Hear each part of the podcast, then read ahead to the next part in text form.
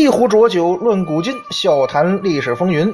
各位好，欢迎收听文昌书馆的节目，我是主播君南，说水浒道好汉。今天咱们接着聊那位混江龙李俊。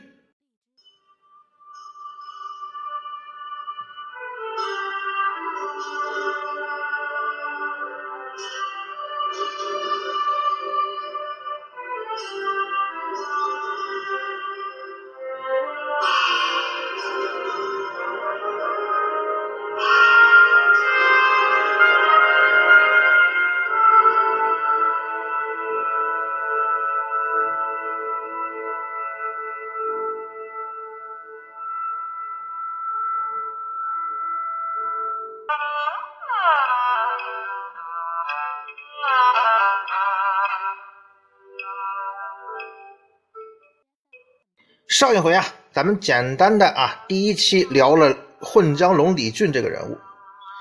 节目最后的时候就能跟大家伙说到对李俊这个人宋大哥其实是不太放心的，甚至有一些明目张胆的排挤和打压。好，那他俩这个问题出在哪儿呢？这事儿得从江州的揭阳岭说起。李俊和宋大哥的恩怨就是在那儿开始的。李俊这个人呢，是在《水浒传》书中第36回出现的。当时的情节是宋江发配江州，误入催命判官李立的黑店，然后被蒙汉药酒麻倒。正当这李立准备对宋江开膛破肚的时候呢，混江龙李俊出现了。李俊的出现也就开始了这江湖上两大传奇人物的精彩故事。首先咱们得分析一下李俊解救宋大哥的这个心路历程。为什么要分析？这是前提。在讲催命判官李立的时候这节目可能时间比较久了新的朋友呢可以翻回去看看老的听众呢也可以回去看看，那期节目应该还在应该还没有什么因为什么问题被删掉。在分析李立的时候君南就跟大家伙说过，宋江在李立酒馆中的这番遭遇其实可以看作是一幕有喜感的哑剧，三岔口或者什么都行。为什么这么说呢？宋江和李立呢是都心知肚明，都知道对方的底细，可是为了把这出戏给演下去，给顺利的演下去，双方是装模作样的卖力表演。在这场表演当中李立是最痛苦的，最无奈的，因为他已经发现宋大哥发现了他的企图。可是宋大哥一直不点破呀，他不但不点破，还一直在配合着李立的演出。那你宋江不点破我，李立总不能主动自我暴露吧？所以呢，他就很痛苦的在演着这幕戏，同时呢，也在急切的盼望着设计这幕戏的那个导演呢，您赶快现身，赶紧喊咔，好结束我这尴尬而痛苦的表演。那李立他所期盼的那个导演是何许人也呢？相信很多同学呢应该已经想到了，这个导演呢就是他混江龙李俊。好，有一个问题李俊，你费这么大力气导演这么一出戏，你的目的是什么呀？跟宋大哥闹着玩吗？说出李俊的目的我相信各位同学应该不难理解，甚至会忍俊不禁。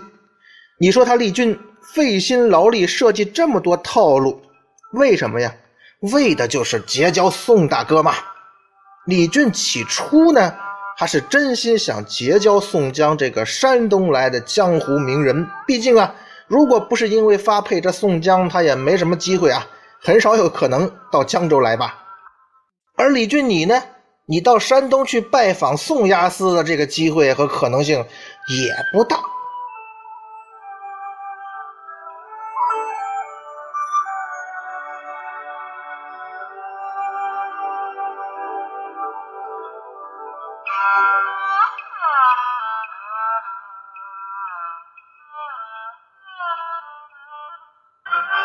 其实在古代当然现在也差不多，你去四处拜访那种江湖名人可不是什么很酷的事儿。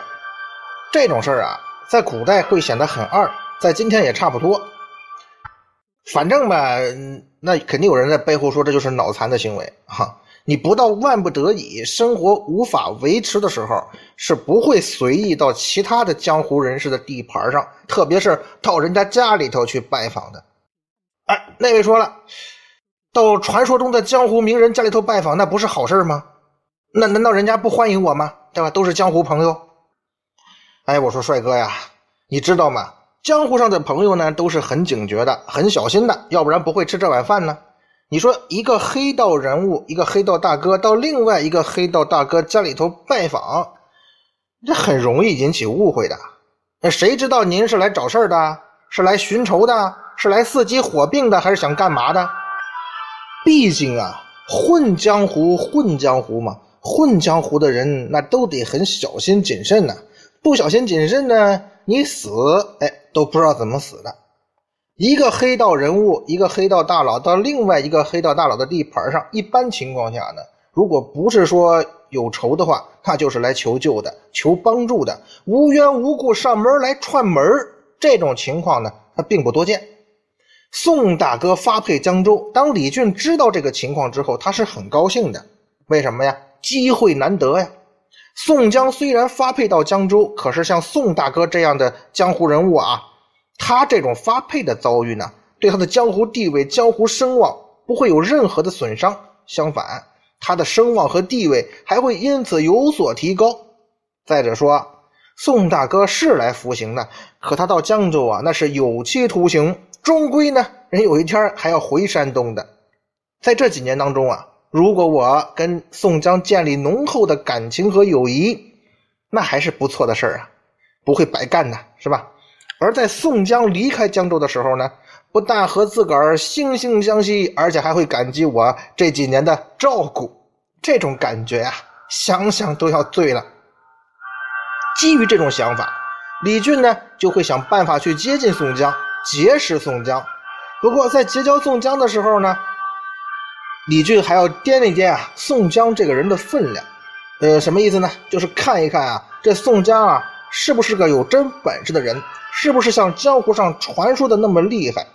还说呀，他盛名之下嘛，只是被江湖朋友吹捧出来的，名声比较大，炒作明星。为了验证这一点，为了验证宋江的成色，李俊就设计了这一出戏，考验一下宋江。黑道人物做事就是这么让人难以理解哈。李俊用这样的方法来结交宋江，考验宋江，宋江受得了这种刺激吗？李俊其实应该也想过这个问题。如果宋江在李俊设计的圈套中败北，那只能说明啊，你宋江啊不算个有真本事的江湖大哥。当然了，考虑到宋江的名声在外啊，李俊会把他这个验证的结果公布于江湖吗？会用这种手段来提高自己的江湖地位吗？这李俊呢，他是不会那么做的，因为这么做太没有江湖道德了。不过如果真的要让李俊啊拿到宋江是一个伪名人啊，是个流量明星，没真本事这种证据的话呢，李俊在面对宋江或者山东的江湖朋友的时候呢，他就会有很大的心理优势。这就是李俊设这个局的初衷。李俊设这个局其实也是把宋江置于危险之地啊，然后再由他出面去拯救宋江。用这种方式呢，既结识了宋江，又解救了宋江。不管宋江是不是真正的江湖传奇，都会因此而感激我李俊，主动的接近我李俊。宋江这个山东的江湖名人不但会成为我李俊的好朋友，还会感激我的救命之恩，这不是一举多得吗？为了和宋江结识啊，竟然搞出这么多曲折的道道。虽然我是过度解读啊，但是李俊这个人呢，也真是不简单。李俊他怎么可能是个简单人物啊？他如果是个简单人物呢，宋大哥后来也不会对他有所防备了。简单人物会在最后，在故事的最后成为泰国国王吗？啊，叫暹罗哈，那时候叫暹罗，那可是宋江都未曾做到的功绩啊！成为一国霸主，李俊的成就可比宋江大多了。那么李俊设这个局试探宋江，他就没想到过自己会失败吗？或者有什么负面效果吗？李俊想到过，这个局啊，也许不会成功。那万一宋江是有真本事的江湖大哥呢？很快就会发现问题啊。李立的酒是掺了蒙汗药的，宋江也就会当场和李立翻脸。这个时候呢，尾随在后的李俊呢就出面化解两个人的误会，这样呢也能达到结交宋江的目的。不过呢，只是说效果差一点，没救成你嘛。可即使这个局被宋江识破，李俊也不会损失什么呀，所以他还是按照原计划实施了。事实证明，李俊的考验和试探都失败了，而且是以李俊意想不到的方式失败了。也就是从那个时候起啊，李俊发现啊，我跟宋大哥之间啊差距还是很大的。要想成为一个真正的江湖传奇式的大哥，我要向宋大哥学习的地方还有很多。哎，宋江宋大哥就是我李俊梦寐以求的江湖导师啊。在江州和山东的两个江湖传奇大哥的第一次交锋，李俊就这么稀里糊涂的就败阵了。他原计划让宋江感谢他救命之恩的想法呢，勉强算是达到了吧。可是效果嘛，哎，别说了，说出来呀是真丢人。那效果不能说没什么效果，只能说是惨不忍睹啊。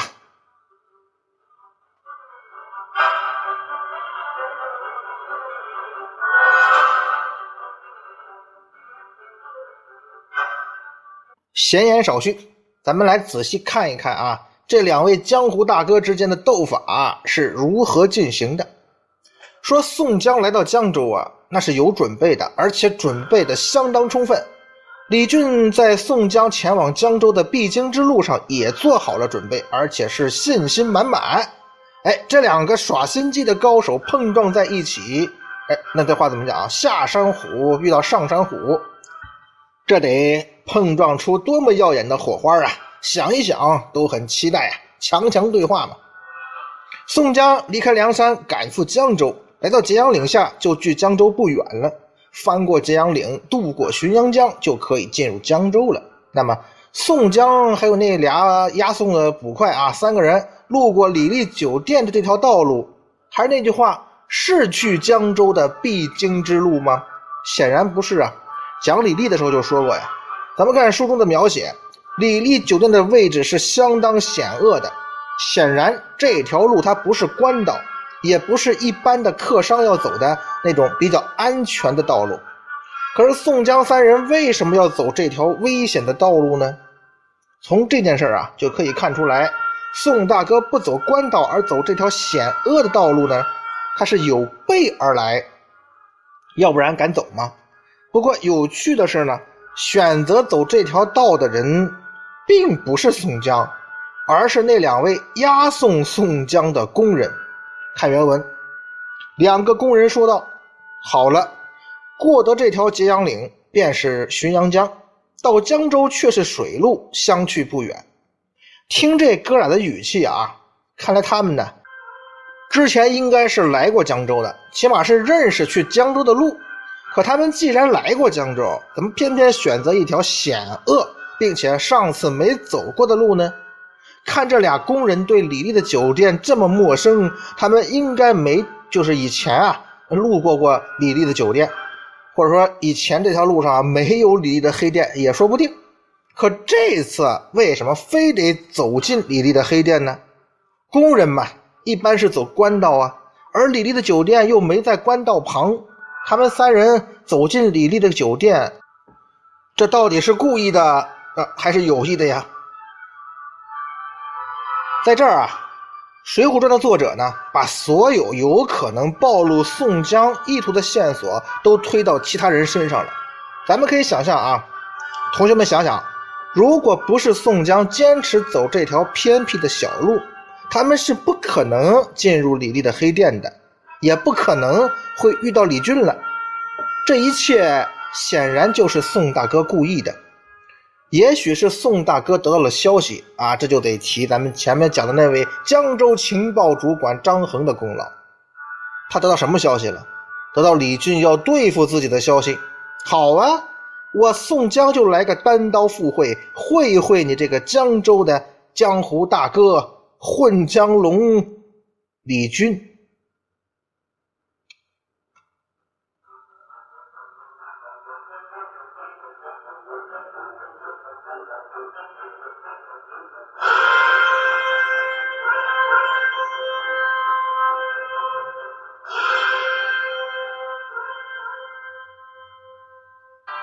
在宋大哥的刻意坚持之下呢，两个工人和宋江上了揭阳岭，到了李立的酒店。宋江绕了一个大弯子，欺骗了很多人，包括读者，鬼鬼祟祟的来到了李立的黑店，要会一会李俊。李俊呢？李俊他在哪儿呢？哎，别找了，李俊呢没在旁边，他在哪儿啊？他在宋江的身后不远处跟着呢。宋大哥一行人进入江州地界，一进入李俊的视线，他就盯上宋江了。李俊后来说呀，他在路口等候宋江，这话谁信呢？骗人的把戏罢了。揭阳岭下又不是一个路口，你李俊在哪个路口等宋江啊？你要是多派些人手，你一个江州大哥还缺人吗？也许能碰到宋江吧。可你李俊怎么等的呀？就仨人还扎堆在一个地方，这么等人，你能等到什么呀？你能等到谁呀？这种话呢，你就骗骗小孩子吧。现在李俊看到宋江三人上了揭阳岭，直奔李立的黑店去了，知道自己的计划呀成功了一半了。哎，现在可以上去准备收取胜利果实了。但是半场开香槟呢，往往结果都不咋样啊。对不起米兰哥。对于自己设的这个局啊，李俊是很有信心的。他认为啊，他这个局设计得很好，环环相扣，宋江定然是逃不出我设的这个圈套。可是当他来到李立的黑店，看到宋江的确是被李立麻倒了，这个局看似是成功了。可是通过李立的暗示呢，李俊知道这个局啊是失败的，而且是以他意想不到的情况失败的。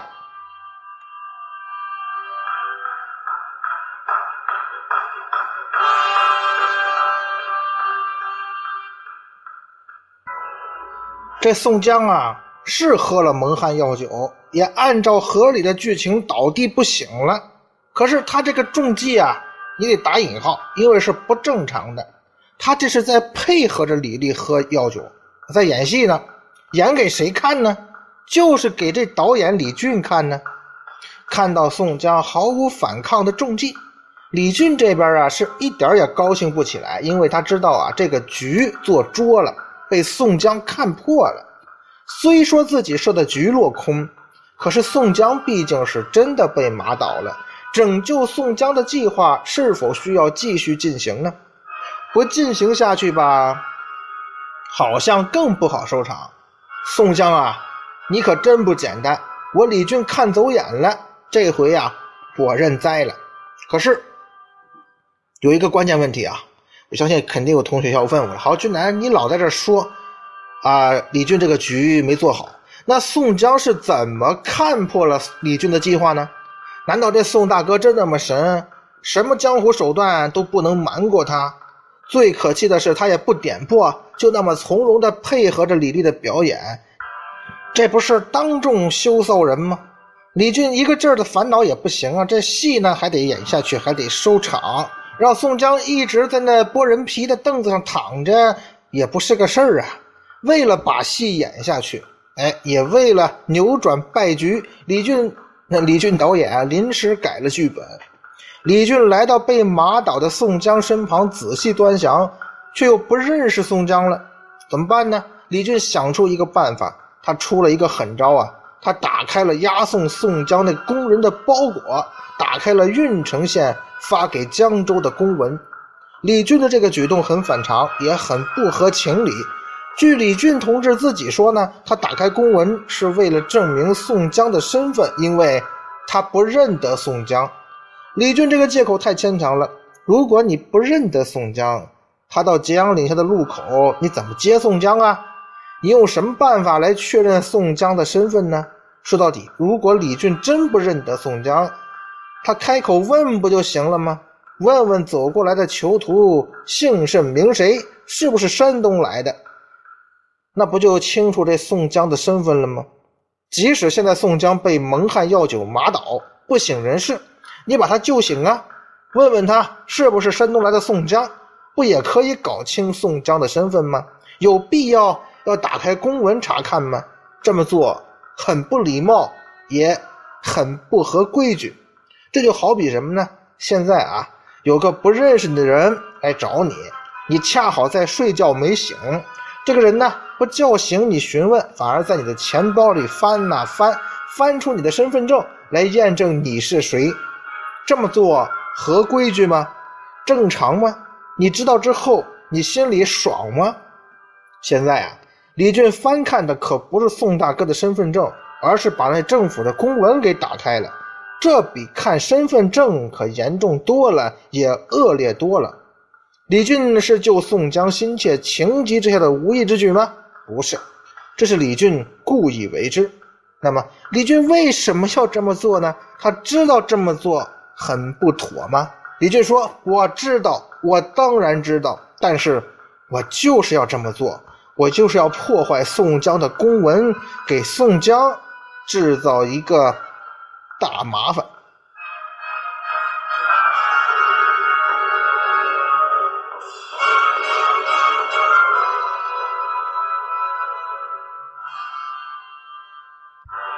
这历朝历代啊，政府的公文那肯定是不能随便拆开来的，别说是政府的公文，就是一般的家书那也要封口的。就是今天啊，你随便拆别人信那都是犯法的。包括在《水浒传》里头，石将军石勇当初给宋江送家书的时候，人家那家书啊也是逆封着的，人石勇都知道守法。水浒原文写了啊，宋江接来看时，封皮逆封着。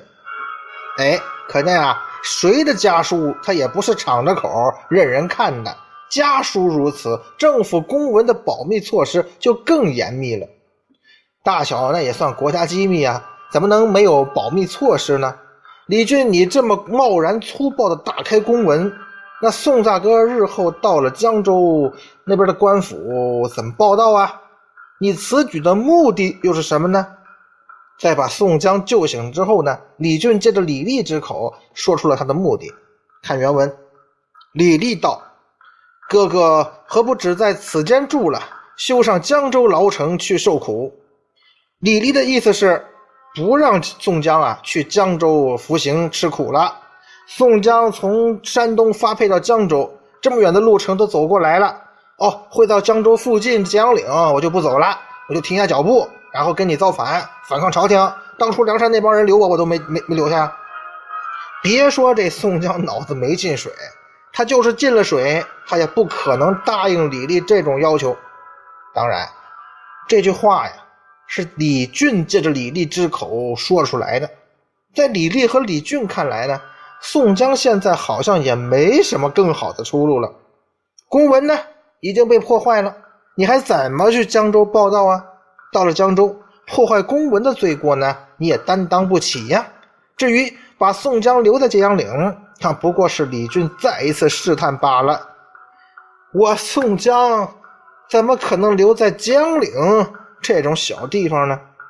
好，既然揭阳岭留不住你宋江，那么李俊就要看看宋江如何解决公文被打开的难题。公文的事不解决好，你就去不了江州。这一点啊，宋江比李俊更清楚。公文的事解决不了，就说明宋江这个江湖名人呢，这个大哥是有缺陷的，是有问题的，能量还是有点小啊。如果宋江实在不愿意留揭阳岭，如果他开口请求自己帮忙，哎，我李俊呢倒是有办法帮宋江你解决这个公文被破坏的麻烦。到那个时候呢，照样啊，哎，弥补的就不光是公文了，包括刚才救宋江这个演出啊不好的效果也能给找补回来了，还可以给自个儿啊争回一点脸面。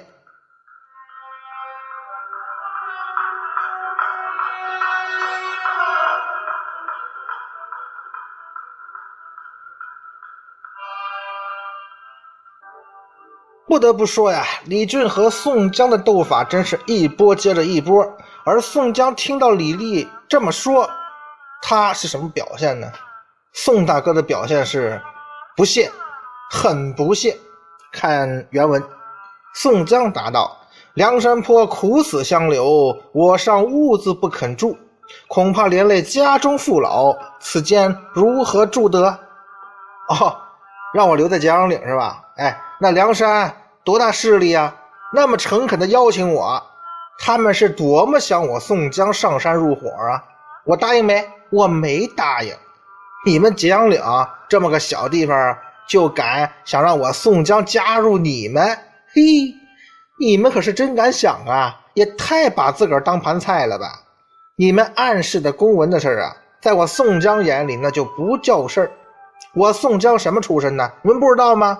我是资深刀比利啊，县委办公厅主任。打开政府公文这种事啊，我比你们干得多了。恢复被破坏的公文啊，那是我一入行就必修科目。用这种事儿难为我，你们还是省省吧。只能说你们不懂政府啊，不懂官场。再看原文啊，李俊道：“哥哥义士，必不肯胡行，你快救起那两个工人来。”宋江的态度如此坚决，李俊知道揭阳岭是不可能留住宋江的，揭阳岭庙太小，容不下宋大哥这尊真佛。再者说呀，即便宋江答应他们邀请，加入他们一伙，李俊他也不敢收留啊。宋江什么身份，什么地位，给我李俊做小弟，我哪敢指挥他呀？况且宋大哥还搬出了什么梁山坡，哎呀，我们江州啊也听说过梁山的凶猛。梁山和宋江关系这么好，我要对待宋江不好，或者说做得太绝了，那梁山能跟我有个完吗？所以一些小手段呢，最好还是别用了。宋大哥这一番言语，特别是把自个儿跟梁山的关系拿出来，的确是镇住了李俊。李俊不敢随便再出招试探宋江的底线了，因为他知道宋江的言语中提到的梁山坡呀，就说明刚才做的这些事儿啊，这一系列事儿已经隐约的有点激怒宋江了。为了达到结交宋江的目的，让宋江感激一下自己的救命之恩呢，这个计划要打住了，要改变一下，要临时的调整战术了，要防守反击了。结交宋江可以让宋江感谢自己的救命之恩的这个局啊，被宋江给破掉了。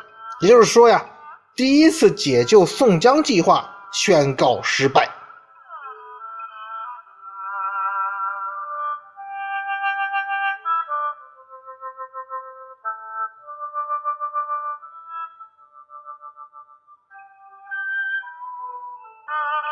失败呢也没关系，失败是成功的母亲嘛，来日方长，后边肯定还有机会。我李俊就不信了，你宋江难道真是神人就没有一点破绽吗？李俊尽管这一次失败了，但是他并没有太在意。应该说呀，在这个地方李俊的表现呢，还算是一个合格的黑道大哥该有的表现，特别是呢一个优秀的黑帮领导必备的素质，冷静。谁是常胜将军呢？谁都有失败的时候，失败了再来就是。承担不起失败的江湖人是不可能做成老大的，即使偶然做到这个位置上，也不会有更大的发展，而且往往结局都不好。冷静很耐心，接下来啊，他邀请宋江到他家，并和宋江结拜为兄弟。结交成兄弟了，李俊就算正式结交了宋江，那就好好跟宋江处吧。不行，由于李俊的目的没有达到，他还要继续和宋江过招，还来是还来。李俊他不死心呐，也不甘心。他在和宋江的第一次交锋当中啊，没有占到丝毫的便宜，他不甘心。我说在我李俊的地盘上跟宋江还打个平手，那主场打平手我就输了呀，我主队呀，我实在是没什么可骄傲的，必须要再战一局，这一次一定要赢，一定要把咱江州黑道这个面子给挣回来。而且一定要让宋江感激我的救命之恩。那位说，这李俊跟宋江不是刚结拜成兄弟了吗？怎么还不依不饶的？这人真烦。在古代呀，咱不能老被桃园三结义所蒙蔽。其实结拜成兄弟呀，那真不叫啥，很多很多呀。兄弟归兄弟，该坑你的时候，那可一点不手软。在李俊感觉到他第一次解救宋江计划没有成功之后呢，他就开始计划第二次解救宋江了。这次再救宋江，你还得把宋江逼入绝境吗？是的，这次还得把宋江逼入绝境。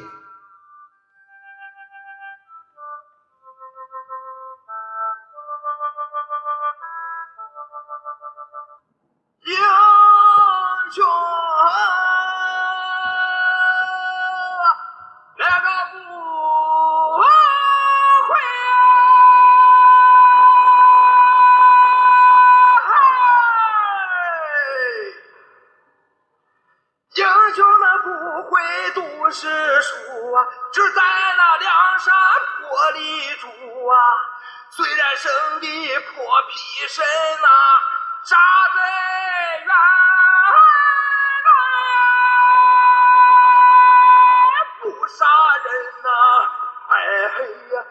杀人呐，哎嘿呀，哎呀！